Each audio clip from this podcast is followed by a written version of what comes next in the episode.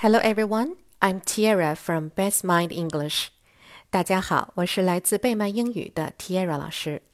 今天我们讲的故事叫《Super Dad》，超级爸爸。Look at Dad, said Mom. Dad looks silly, said Wilma. No, he looks good, said Wilf. Dad put on a red nose. Oh, said Wilma. Dad looks so silly.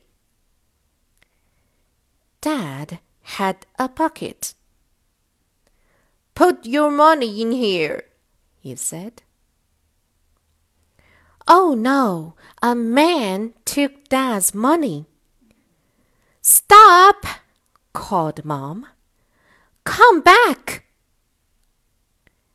But the man didn't stop. Dad got on a bike. The man ran fast, but Dad went faster. Got you, said Dad. Uh, help, said the man. Super Dad, said Wilma. 好了，今天的故事就到这里了，晚安喽，Good night。